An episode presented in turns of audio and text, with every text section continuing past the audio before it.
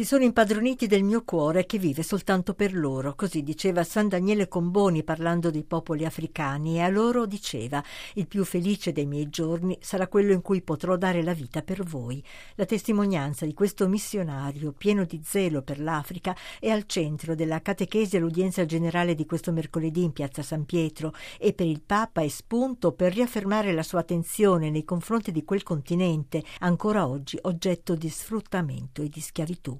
Comboni, in Africa, alla luce dell'insegnamento di Gesù, afferma il Papa, prese consapevolezza del male della schiavitù che rende l'uomo una cosa e capì che essa ha radici nella schiavitù del cuore, quella del peccato, dalla quale il Signore ci libera.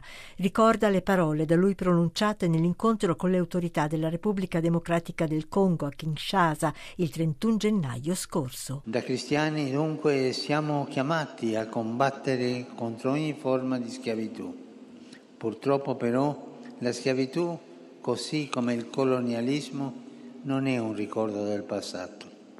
Purtroppo. Nell'Africa tanto amata da Comboni, oggi dilaniata da molti conflitti, dopo quello politico si è scatenato un colonialismo economico altrettanto schiavizzante e un dramma davanti al quale il mondo economicamente più progredito chiuse spesso gli occhi, le orecchie e la bocca.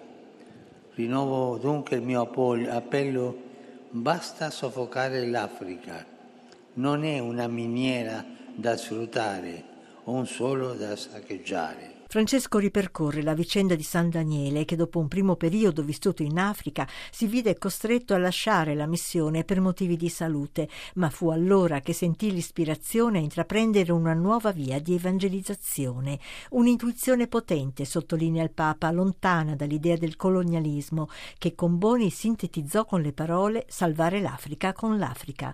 Le persone a cui andava l'annuncio del Vangelo non erano quindi solo oggetti, ma soggetti della missione missione e prosegue. E con quest'animo pensò e agì in modo integrale, coinvolgendo il clero locale e promuovendo il servizio laicale dei catechisti. I catechisti sono un tesoro della Chiesa. I catechisti sono coloro che vanno avanti nell'evangelizzazione.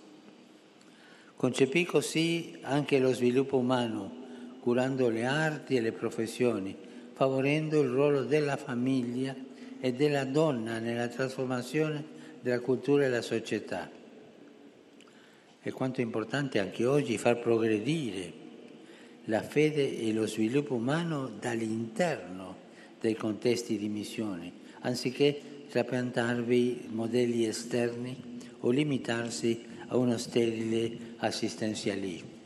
Né modelli esterni né assistenzialismo prendere dalla cultura, dalla cultura dei popoli, la strada per fare l'evangelizzazione.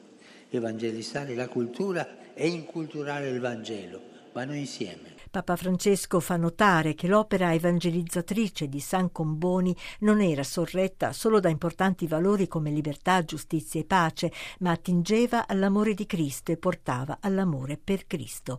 A fondamento della sua missione c'erano la carità per i fratelli e le sorelle e l'amore per Cristo che, come scriveva, rende dolci le sofferenze e perfino il martirio. Il Papa afferma il suo desiderio era che quello di vedere missionari ardenti, gioiosi, impegnati. Missionari scrisse santi e capaci.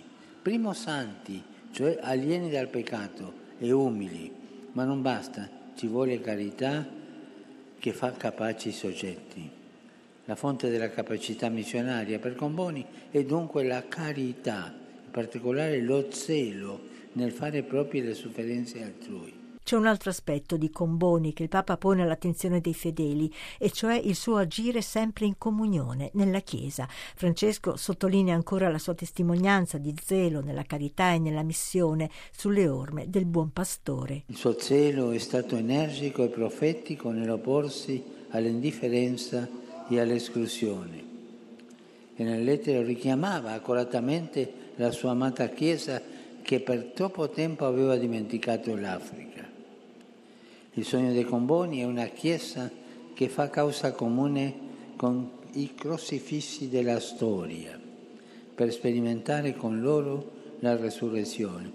Io in questo momento eh, vi faccio un suggerimento.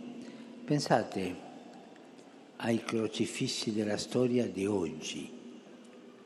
Uomini, uomini, donne, bambini, vecchi, tutti che sono crocifissi di storie di ingiustizia, di dominazione, San Daniele Comboni, osserva Francesco, invita anche la Chiesa di oggi a non dimenticare i poveri e ad amarli, perché in loro è presente Gesù crocifisso in attesa di risorgere. E a braccio conclude. Prima di venire qui ho avuto una riunione con legislatori brasiliani che lavorano per i poveri, che cercano di promuovere i poveri con l'assistenza alla giustizia sociale e, e loro non dimenticano i poveri, lavorano per i poveri. A voi dico non dimenticate dei poveri, perché saranno loro ad aprirvi la porta del cielo.